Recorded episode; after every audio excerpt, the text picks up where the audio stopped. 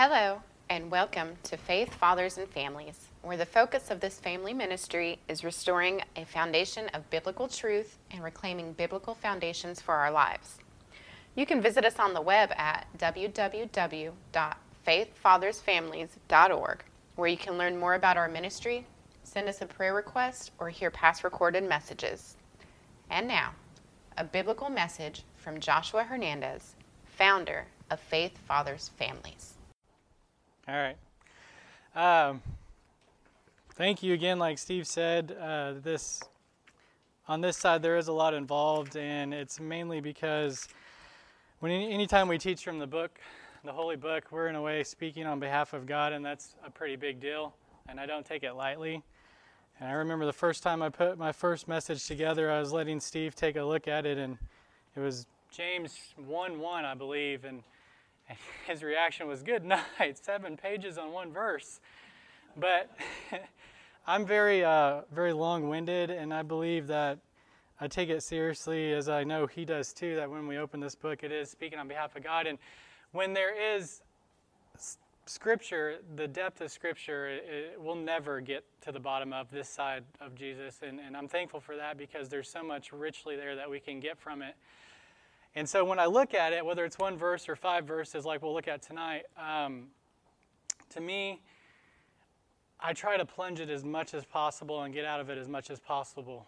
And sometimes that can go as long as seven pages for one verse, or sometimes it can go as 30 or 40 minutes for five. I guess we'll find out. But I do want to thank you again for letting me take this opportunity to bring the word to you.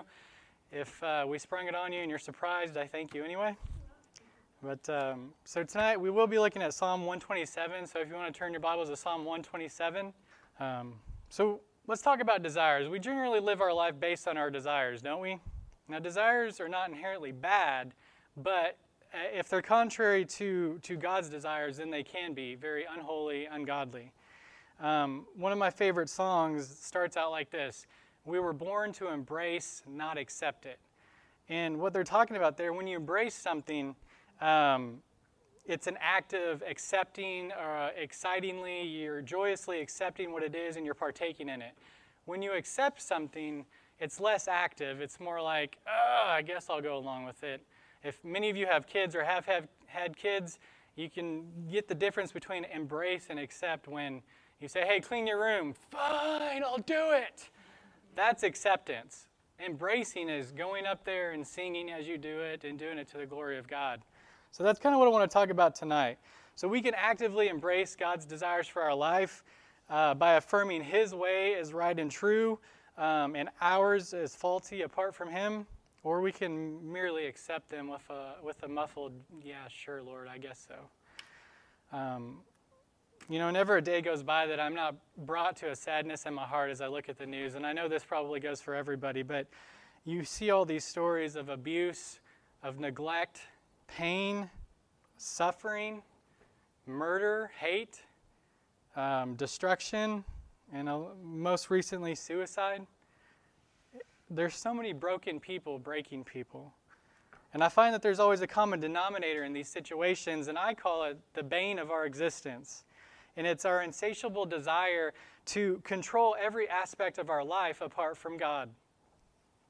So it doesn't matter how old you are, how intelligent you are, how popular you are, how many followers you have. Doesn't matter what career you secured or how much wealth you ascertained. It doesn't matter how many volunteer hours you put in at the local church. And as we're so clearly reminded, it doesn't even matter how famous you are or who you know. Our insatiable desire to control our life and everything else apart from God will ultimately lead to our destruction. Now, I don't have to say this for you guys, for us to know it's true. Any of us that reads the news or scrolls our feed can feel the heavy burden of this poison. Now, that's the reason I chose the word bane, and it is kind of an archaic term, but the noun actually means anything, typically a poison, or anything really that, that uh, causes harm, ruin, or death. And our desire apart from God, it's poisoning our soul. It's killing our families, it's killing our churches, and it's killing society. The crime rate constantly increases, Families continue to deteriorate, churches continue, continue to crumble, Men continue to go astray. Wives go without godly leadership or altogether abandoned. Children end up a product of their surroundings, which usually, when left to their own devices, is largely affected by the digital sphere of influence they spend most of their life in. And what's sad about that is most times it's unchecked. So, logically, we should ask what can we do? What will remove this distress or poison that brings so much death and destruction? Now, if you ask the world, they'll tell you lots of things.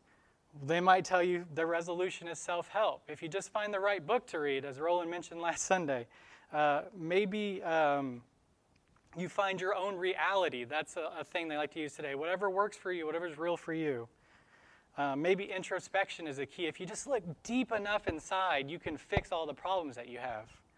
They might tell you uh, motivational seminars, uh, seminars. You know, just stay positive, right? Yeah, right. or they'll tell you secular meditation, right? I use the term secular because there is a difference.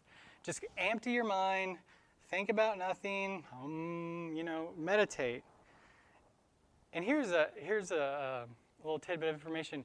You cannot ever think about nothing because no thing is non-existent. So if you try to think about nothing, you're forced to think about something. So they've missed it there too. They might say more money is the answer, right? As if money ever fixed our heart problem or our depression. Some would say to sow the wild oats or to get it out of your system. Yeah, sure, that's a good idea. Live in sin and debauchery for 10 or 15 years and see how ha- happy you end up. It'll ruin your life. None of this reckless and irresponsible advice will solve the problem. The world can't solve a problem it's not even willing to name, let alone confront. So, how do we fix it? Or better yet, is there even a fix for it? I think there is, and I, I think we can see that in Psalm 127. So, with that, I'll go ahead and read if you want to follow along. Unless the Lord builds the house, they labor in vain who build it. Unless the Lord guards the city, the watchman keeps awake in vain. It is vain for you to rise up early, to retire late, to eat the bread of painful labors, for he gives to his beloved even in his sleep. Verse 3. Behold, children are a gift of the Lord, the fruit of the womb is a reward. Like arrows in the hand of a warrior, so are the children of one's youth. How blessed is the man whose quiver is full of them. They will not be ashamed when they speak with their enemies in the gate. So, first thing to notice is the word vain occurs three times in this psalm, three times in five verses. That should tell us a little something about what we're reading here. And then, if you remember, the word vain means producing no result or a useless result. So, I'm going to do things just a little bit differently. I know um, you've heard Steve mention three points in a poem before, where you know some guys just think that if they have three points and fancy words, that everybody will get something from it. But today, I want to look at this psalm and, and draw out four problems that I think apply to our lives, and then talk about the four resolutions for those. Okay? Um, so problem number one is our insatiable desire to build the house apart from God is the bane of our failure. It's the reason we fail. Our insatiable desire to build the house apart from God is the bane of our failure. And we can see this in verse uh, 1a. Unless the Lord builds the house, they labor in vain who build it. So the Hebrew word that they use here is, uh, if I pronounce it correctly, bayit. Um, and it can refer to either a physical domicile or family, right? So it's either a building or family, uh, depending on the context. And therefore, unless the Lord builds the house or the family, we labor in vain. And so, Lord that's used here is a capital L O R D. That we know that's a self-revealing, self-existent God, or what we would call Yahweh. That's the personal God that we can know. And if we can know that, if we can know God, then naturally we can learn how to build His way. So in the beginning, we saw that God brought the man, or excuse me, the woman to the man. He didn't bring the man to the man, he didn't bring the woman to the woman, he brought the woman to the man, presenting the bride to her husband, or the husband, and setting a precedent uh, for all generations regarding marriage. Quick caveat don't have to be married to be a man or a woman according to Scripture. We know that Paul would say, hey, if you can, stay single because you can devote every aspect of your body and being to God. So just wanted to mention that. But God did ordain the family unit. It was God it was not the world, it wasn't the church, and it certainly was not society. God then told them to be fruitful and multiply. He ordained the family unit for a specific purpose, and that was to propagate his glory to perpetual generations through the raising of godly offspring. Um, James Montgomery Boice says the majority of Westerners live very compartmentalized lives. So we know that that means we got one thing here, one thing here, one thing here, but nothing's ever together. But the Jew would ask, Why is the house being built if not for the family? Why are the watchmen protecting the city if not for the families that live in it? Just as it was then, so it is now. The family was and is the basic unit and most important element of society. The only difference is, is that the ancient Jew knew it and we generally do not. End quote. So we remember Abraham. He was told that by this time next year, Sarah would conceive and bear a son. Well, we know what happens. He, he has relations with Hagar, and Ishmael's born. And what we see there is Sarah and Abraham trying to build the family of promise apart from God. What does that matter, right? Well, take note of what God says about Ishmael in chapter 16, verse 12. He will be a wild donkey of a man. His hand will be against everyone, everyone's hand will be against him, and he will live to the east of all his brothers. It is believed that the descendants of Ishmael make up the majority of those who constantly oppose the Israelites in Abraham's day and even to this day. We can look at another family from the Old Testament. Jacob and Esau were born to Rebekah and Isaac. And this is a family full of deceit. We read that Jacob steals the birthright from his brother Esau. Um, I don't know about you, but I'm not entirely sure how good the stew was for him to do that. Uh, especially since Esau would have known like his place of honor and, and, and leadership as the firstborn son in, in, that time. But the scripture does tell us that he despised his birthright. So that gives us a little idea of what's going on there. And then if we remember, prior to the birth, they were struggling in Rebecca's womb, and Rebecca, concerned, uh, went to God, and God told her that there's two nations in your womb. The older will serve the younger. Okay? So we see after the stew fiasco, Jacob, at his mother's word, deceives his father Isaac for the blessing. So we again see that Rebecca tries to procure the blessing of God apart from God. We also know that there is parental favoritism. The scripture says that Isaac loved uh, Esau and Rebekah loved Jacob. So after Jacob's deception and because of Esau's human rage against his brother, Jacob runs and goes to his uh, mother's family. But because of the animosity between these two siblings, Jacob and Esau, we see that the descendants of Esau, also known as Edomites, constantly fought with the Israelites. I mean, you can see a clear picture of this in Obadiah uh, as to the results of, of their behavior towards their brother Jacob. It's all over in Scripture, but in Obadiah 10 and 11, it says, Because of violence to your brother Jacob, you will be covered with shame and you will be cut off forever. On the day that you stood aloof, on the day that strangers carried off his wealth and foreigners entered his gate and cast lots for Jerusalem, you too were one of them. You see, trying to build the family apart from God is hopeless. It only leads to deceit, destruction, and desecration. You know, maybe we're not as deceitful or destructive, but we're just as good at creating problems of our own. Um, sometimes we can sacrifice our families to the God of work and play, maybe of sports and television, societal status online or off. All of these selfish desires rooted in sin as we strive to build apart from the Lord. We should be sacrificing ourselves mentally and emotionally physically and spiritually for the betterment of our families. This includes our brothers and sisters in Christ. We're all in the family of God, but we can't do this apart from the Lord. We have to understand that.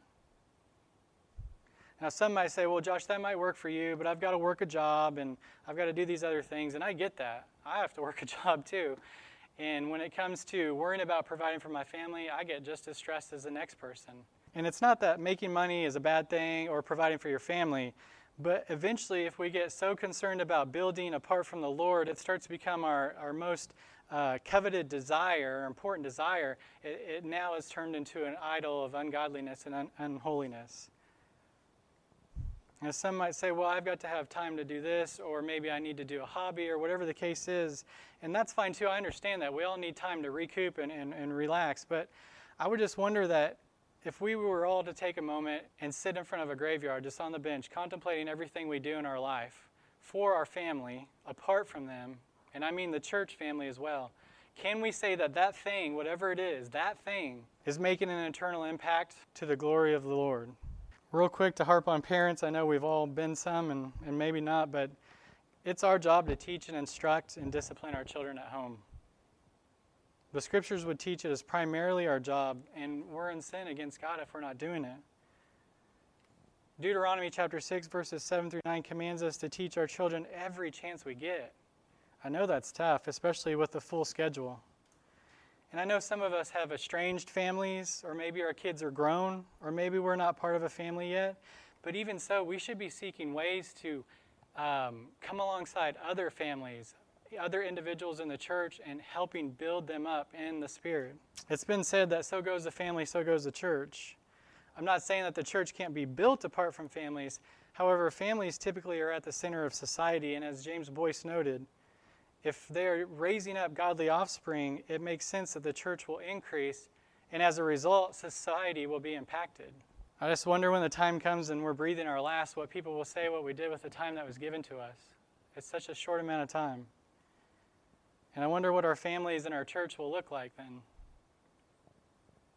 I've even often thought this I wonder what it's going to say on, on, on the metaphorical tombstone of my life. Will it say, you know, here lies Joshua. Uh, toiled constantly, sacrificing self for his or her family and the Lord's family. Or, gosh forbid, will it say, Here lies Joshua, toiled night and day to the God of self, sacrificed his or her family and the Lord's on the altar of selfish affluence and comfort. If we want to build strong families for God, we've got to, or even help build strong families, we've got to stop capitulating to the world's hollow promises. We got to pour ourselves out for each other for families, for the church, for the people in the church.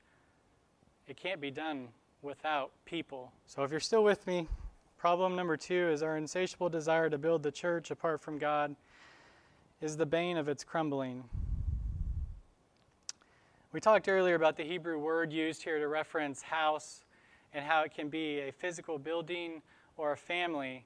Um, and especially in the time of Solomon, it could also refer to um, the temple of the Lord when he speaks of children in verses 3 to 5, we would say mostly that um, he's speaking about a family or a house, but in the same context, uh, in his day, he could also be uh, thinking in line with the temple of God.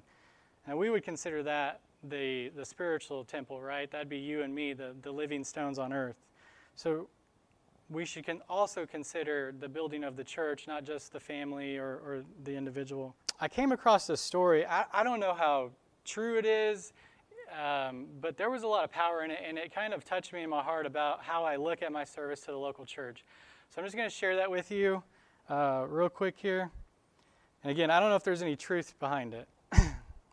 so a new pastor spent the first four days making personal visits to each member of his prospective congregation, inviting them to come to his inaugural services. The following Sunday, the church was all but empty. Accordingly, the pastor placed a notice in the local newspaper stating that because the church was dead, it was everyone's duty to give it a decent Christian burial. The funeral would be held the following Sunday afternoon.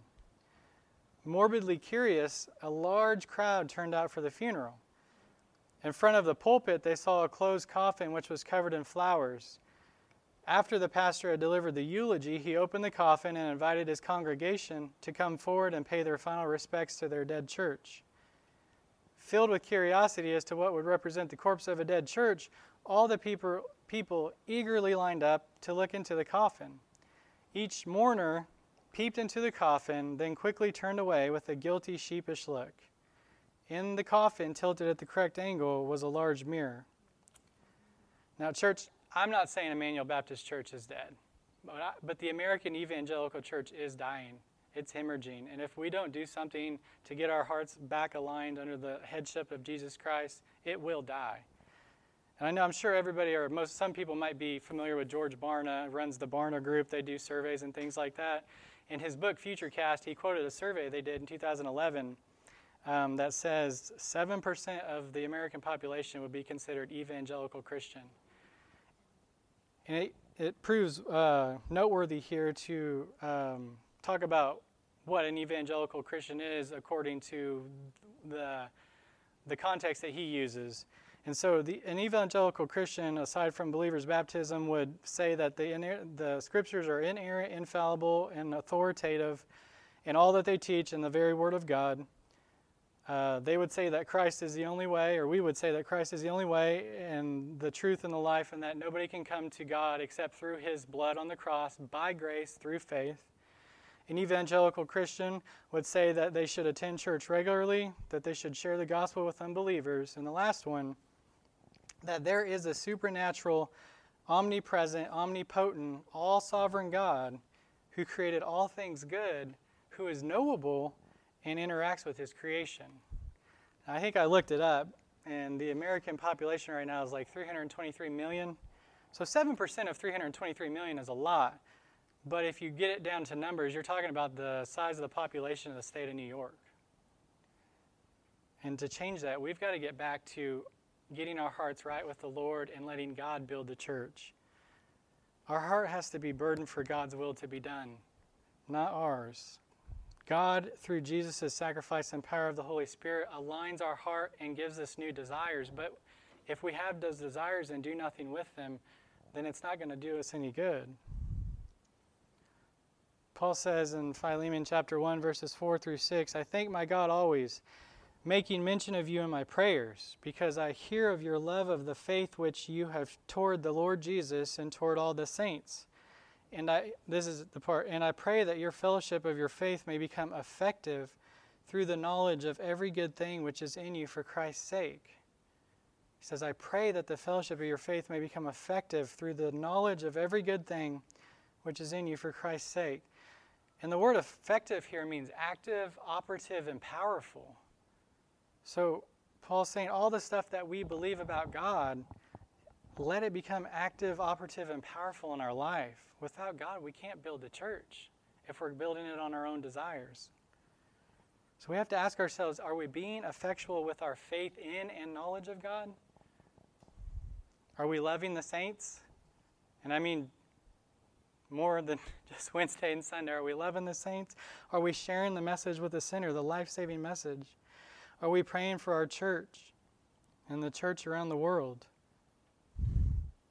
Are we doing all those things to ensure that our desire to build the church is aligned under Christ? Problem number three our insatiable desire to guard the city apart from God is the bane of society's epidemic.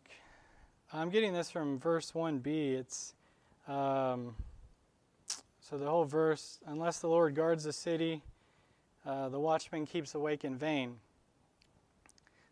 so the word guard here is the same one that God used when he spoke with Adam and told him to guard or keep the garden in Genesis 2:15. And it carries with it a sense of protection, uh, monitoring, or just a general concept of keeping aware. So we would understand that the Lord doesn't physically come down and guard the city. Now, that has happened in Scripture, but I think generally when the people that make up the collective or the city were not living according to the Lord's commands, we can see in Scripture that they face constant opposition and judgment from the Lord. I think we can understand that in a similar fashion.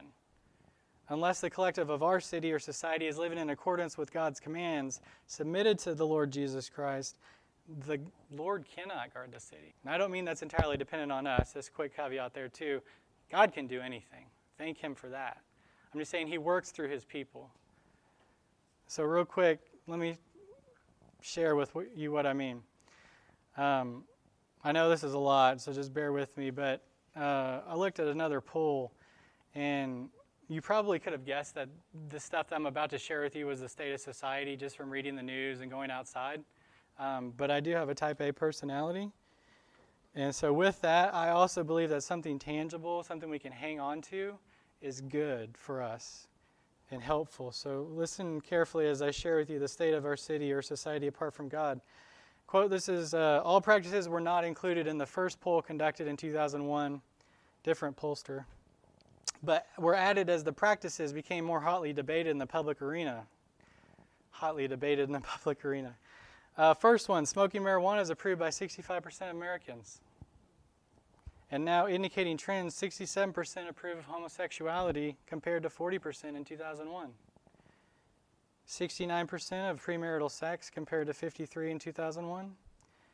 And here's this one that hurts 76% of Americans say divorce is morally acceptable compared to 59% in 2001. 65% of Americans approve of childbirth outside of marriage compared to 45% in 2002 when Gallup added the practice to its poll.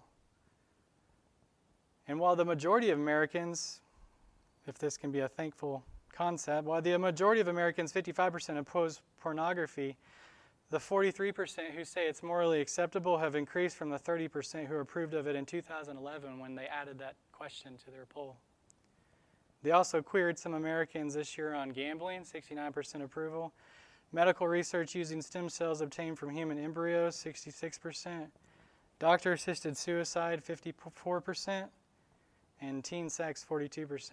Just a few things some people had to say about those results. Barrett Duke, he's a former executive of the Southern Baptist Ethics and Religious Liberty Commission. He said this quote, The influence of Christians has never been more needed. As our citizens are jettisoning biblical morality, we are seeing the effects of every in every area of life, but especially on our families and our churches are struggling to keep up with the brokenness. The country has never been so rudderless. The challenges have never been greater, and here it is, church. The church has never been needed more.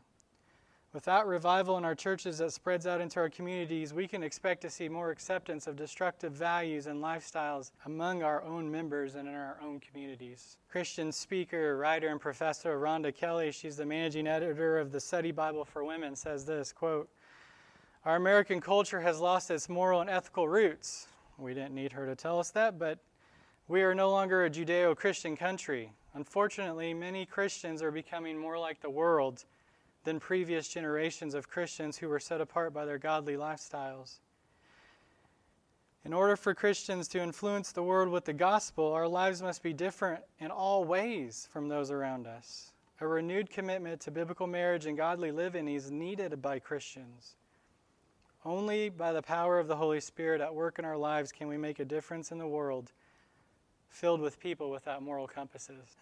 and real quick, I want another caveat. I'm not saying it's our job as a church to go out and yell and scream about these societal issues because everything must revolve around a biblical worldview. If we're going out and, and calling foul against these collective celebrated sins, it needs to be from a biblical worldview that says it's wrong because of the gospel of the Lord Jesus Christ. We can legislate morality by law, but we can't legislate a human heart. That's God's job. And we will never change anything screaming across party lines. Nothing. We can't impact society to the glory of God apart from Him. Christians need to speak up, speak out, stand up, and stand out on this celebrated collective sin that's going on in our nation. From a biblical worldview, because of the gospel of the Lord Jesus Christ, that is the only thing that can change the desires of our heart. The more individuals and families align themselves under God and propagate His glory, the better society is. The further away from God we get, the worse off we are, but we know that inherently. And I know if you're like me, you're thinking, wait a minute, this sounds like a lot of work. And it is. I'm not going to lie. In, in Matthew chapter 9, 37 through 38, here's what Jesus says The harvest is plentiful, but the workers are few. Therefore, beseech the Lord of the harvest to send out workers into his harvest. It does require us, the Christians, the church, to go out into the world and proclaim the gospel to the lost. It even requires us to go out into the world and speak against sin. I remember um, when I thought I thought I was saved. I used to treat the Christian life like a waiting room, anxiously reading the magazines, waiting for the good doctor to come get me. And I've learned that we should be treating the Christian life like a battlefield, charging forward clad in the armor of God, heeding the call of our King. To go out into all the world, build families, individuals, make disciples, and impact society with the gospel of the Lord Jesus Christ. We covered, it involves work. I know that. It involves a lot of work. But we can look back down uh, let's look back down at verse 2 and see what God says about the work we do. It is vain for you to rise up early, to retire late, to eat the bread of painful labors, for he gives to his beloved even in his sleep. You see, it doesn't matter what work we do. In other parts of the scripture, it says, Do all you do to the glory of God. Everything we do, if it's apart from God, it's vanity, it's useless, and it produces no result if everything we do, whether it's with our families, whether it's with our own life, whether it's with individuals, the church, society, our job that we go to every day, if it's under the headship of the Lord Jesus Christ, God will be faithful and increase the work. He says that. He will give us increase even in our sleep, meaning that we can go to bed at night and rest our head on the pillow, safely knowing that if our day was under the Lord Jesus Christ and to His glory, that the work we did will not be decayed by moth and rust. He will give the increase and He will keep it until the day. We can't control society. We know that. But we can change it. Of course, the only way is to start at home in our heart under the headship of Christ. And then that change overflows into the church, right? Because the church is made up of people. If we're not doing it right at home, we're not going to do it right at church. And if we're not doing it right at church, we can't do it right in society or impact society. Thank you for being so gracious. Last problem. and then I'll step away. Um, this one's a big one. Our insatiable desire to raise posterity, that is, the children, apart from God, is the bane of a broken generation, not far from the brink of godless destruction. I know that was a mouthful, and, and I intended actually to print a worksheet for everybody just because I'm long winded. Um, but I couldn't figure out how to get it to work. So I apologize, but if you are seriously want that information afterwards, just let me know. Um, so that was a big mouthful. But in verses 3 through 5, Solomon tells us Behold, children are a gift of the Lord. The fruit of the womb is a reward, like arrows in the hand of a warrior. So are the children of one's youth. How blessed is the man whose quiver is full of them. They will not be ashamed when they speak with their enemies in the gate.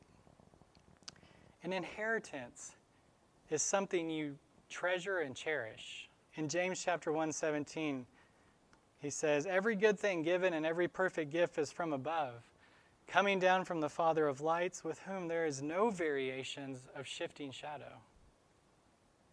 If God, where there is no variation and nothing but light and goodness, say that children are a gift from the Lord, we should cherish them. And I'm going to get to it for a moment, irrespective if there are children or not. Um, we don't need to get into the semantics either of uh, biological or adopted because God makes no distinction. In some contexts, the ancient Jew made no distinction, and we shouldn't make no distinction. Even if you don't have any children, we should consider those in the church our children because it is all of our job as a family, of a body of believers, to come alongside and to grow the next generation. And that can be just somebody younger in the faith than you. I mean, both Paul and Peter refer to their sons in the faith, somebody that they were discipling, building up. That should be taking place whether it's a seasoned member with a younger member or uh, with children. Children are from God and they are to be raised to His glory so that they rightly fear and adore Him. And then, if so, these children are like arrows in the hand of a warrior. So, two things I notice about arrows, especially in ancient battle times. First, and this is obvious, they could clearly go farther than a sword. with the tension of the bow, they shoot forth with uh, a lot of power. So, this is a big advantage over an army who mainly only had sword wielding soldiers. So, if, if, we bring up children or even other individuals that we're discipling in the fear and adoration of the Lord, chances are that they're going to go further than us and have more fervor than us. Not because we didn't do it right or we weren't good enough, but because we've been there we could show them, we could teach them and train them by power of the Holy Spirit, and that will help them grow and avoid a lot of those mistakes we made. I talk to my kids about this all the time. I mean, my past is bad and checkered, and I plead with them don't make those mistakes because they will harm you. They will harm your life, and they will affect your relationships every day for the rest of your life. It's like more than likely like when we got our first job we generally had to be trained by somebody, and usually that person was somebody that was reliable that had been there a while, right? So they teach you all the caveats of the work. Um, they teach you what pitfalls to avoid. It's the same with, with discipling folks that are younger than you in the faith and raising children. you, you know you've been there so you can train them, lead them, and guide them in a loving manner by power of the Holy Spirit. And then, second um, thing to notice about arrows is their rapid fire ammunition. Especially if you've seen Lord of the Rings, that guy, he cranks them out. I mean, I'm pretty sure it's computer animation, but anyway. Uh, so, rightly so, how blessed is the individual whose quiver is full of them? And I think what's going on here is that you and I individually can only do so much. I can only do so much. But if, if we're raising our, our next generation to fear and love and serve the Lord, we're sending out 10 times what we could ever do into a society that desperately needs God. So I think that as arrows go farther with more fervor, with more power, we're sending out more rapidly. And we know in the ancient world that a large family was ideal um, because there's generally a farm to work or a business to tend to and lots of other things that uh, required constant upkeep. In our day, technological advances have all but eliminated a lot of that stuff. So most everything that was at one time done manually is done by technology. So larger families are not really a coveted thing nowadays, uh, especially if you live in a, like an urban area, but they're still the building block of a healthy, thriving society. But in our time, our family is being, or the family unit rather, is being redefined, and it's destroying this, the church is destroying society. Not long ago, evening family dinners were the norm, but in the 21st century, become the exception. In 1997, of course, that's a long time ago, uh, 37% of families ate dinner together seven days a week. I know we're busy. I know we got schedules to keep. In 2003, 28%. One study found that teens who have dinner with their families two nights a week or less are twice as likely to take drugs, more likely to be high stress, more likely to say they're often bored, and less likely to perform well in school than teens who eat with their families five to seven times a week. Are there exceptions? Of course. And I think the presupposition on that argument there, what they're assuming there with that study, is that when families come together at the table, or even the church family comes together at the table, or each, each other's family, each other's houses, that is a time of growing in intimacy, loving on each other, and sharing each other's burdens and, and problems and heartaches. And I think that re- tends to relieve stress, not only off of kids, but off, off of us adults too. I mean, I think we could all agree that just talking to another brother or sister in the faith and being able to talk about our problems and heartaches is really edifying for us and it builds us up. I mean, right? okay. um, I think that that, that study would presuppose or, or assume that's the case with the information they're giving there. Last thing here, we consider that just three years ago, the majority of people surveyed ranked family as being more central to their identity than any other factor. Family was more central to their identity than politics, believe it or not, career, and money. More than anything, family was who they were. But even that's continuing to deteriorate. We know the abortion industry takes upwards of 1 million babies a year, and the redefinition of the family, we are seeing the family unit crumble. Crumble. Let's consider a recent headline that propagated on Father's Day, and it propagated on Father's Day for a reason. Here's the title He gave birth, he breastfed, now he wants his son to see him as a man. That's a real article about a real person with a real child. And that's the society we're living in, and that's the generation that's being raised up. Desperately needs the gospel, and it desperately needs people to go out and share and to love and to um, reach out. Not only that, but in addition to that, I fear we're spending too much time engaging in things that dissuade our children from following God. Or we allow them to engage in things that hold no eternal value. I ask myself this every day Am I raising kids that this verse speaks about? Am I raising arrows? Or am I raising a kid that spends more time in front of the screen or at the ball field than in the Word of God? And don't get me wrong, I know I was thinking about this. I've gone over this many times and I think, oh goodness, what's going to happen? But I get it. Kids like to play sports, they like to play games and play on the computer. I did when I was a kid. I think I turned out okay my my kids love to do it, and I know a lot of kids that love to do it. I'm not saying it's it's a bad thing. But if we're allowing their time to primarily be consumed by these things, we're not only putting stumbling blocks in their way, but we're emptying the quiver and the church of the next generation. Kids are inundated with homosexuality, transgender, illicit sexual material, and they're encouraged, encouraged to participate in the same. In public schools, as low as elementary. This is the society and the generation that's being raised apart from God and apart from the church. They're encouraged to participate in ridiculous online challenges that threaten their life. And I've seen a lot of people in the news go to the doctor in emergencies because of the things they're doing. So I just want to ask are we supporting our children? Even if we don't have children, are we supporting other children? Are we coming alongside those families, whether it's single mom or single dad, and loving on him and loving on them and saying, hey, I'm going to help you build this to the glory of God because I know it's the right thing to do according to the scriptures. Again, I have to ask myself this Am I training my children, sending them out as a light in the dark, and encouraging them to evangelize more than just by word? Am I actually giving them an example to follow? Or am I spending more time yelling at the coach and challenging the umpire or referee? Again, I'm not saying playing games and sports is inherently bad, church, but if it takes precedence over God centered worship in church and at home, it becomes an idol, and that idol turns into a desire that is unholy. We must bring our children up in the fear and adoration of the Lord, not the loving worship and servitude of the world. I'm not we have to ask are we raising a generation of arrows for the battlefield or raising worldly boys and girls for the ball field? All right. Again, thank you for hanging with me. I know that was a heavy sermon, especially for Wednesday evening. Um, I just I've been really burdened in my heart. Christians, we have to understand the world, society, and the church and family is crumbling around us, and we're sitting idly by, watching it happen. And this I have to preach to myself. If we have a desire to see God and work, then we have to, or excuse me, if see God work and move, then we have to work and move. I have to work and move.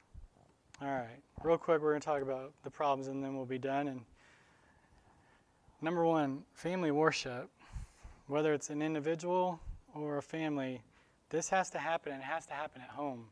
The church cannot reverse the effects of the world in two measly hours a week. We have to encourage and exhort families and individuals to do this and help train them if necessary. We have to come alongside them and help them out. And we as a church have to hold each other accountable. Deuteronomy 6, 6 through 9 commands this. It's not really up for discussion if we truly believe the Word of God. Two, the church has to mobilize. As a church, we have to get out of our comfort zone and reach the lost. We have to be wise as serpents and harmless as doves. Jesus said, All authority has been given to me in heaven and on earth. Go therefore and make disciples of all nations, baptizing them in the name of the Father, the Son, and the Holy Spirit. And lo, I am with you even to the end of the age. If we don't understand the first part, all authority is given to Jesus, we'll never execute the second part. Number three, individual accountability. Church, we have to be a people that pray, worship, read, and study more than twice a week. And this has been a big deal in my own life. I've had to constantly preach this to myself. We have to consciously make time for God. Paul says in 1 Timothy 4 7, have nothing to do with silly, irreverent myths. Rather, train yourself for godliness. It's like exercise or whatever it is that you, you want to get good at, whether it's drawing, reading, writing, uh, programming, whatever it is, if you don't practice, you make no progress. How can we grow in godliness if we're not doing these things? Last one. We got to sanctify Christ. We have to get back to our first love, Jesus Christ. If Christ is not supreme in our life, we'll fail every time. We can't live a life wholly submitted to Him apart from Him. That's impossible. No matter what we do apart from God, nothing will ultimately matter in the scope of eternity. Our insatiable desire to build the family, the church, and impact society and raise the next generation apart from the Lord is useless and vanity, and we're going to fail every time unless we're truly submitted to a holy God, who we have to understand is responsible for the increase so long as we're faithful. All right, let's pray. God, um, Lord, I pray that you would Give us all wisdom and discernment to know your will, Lord, and that you would give us a heart compassionate for growing in uh, obedience to you. Lord, we pray that you would motivate us and mobilize us uh, collectively to love each other, to help build each other up, to help disciple each other, to help build the families, Lord, so that we can go out as a church into our communities and impact society with the gospel of the Lord Jesus Christ, the only thing that matters, the only thing that will change our heart's desire to be in line with you. Lord, thank you again for giving me this wonderful opportunity and for these um, faithful members. I thank you so much for each one of them and the love and kindness that they show to me each and every day. Lord, I pray that you would just continue to be with us the rest of this evening, that we'd bring you glory and honor in all that we do. In Christ's name, amen.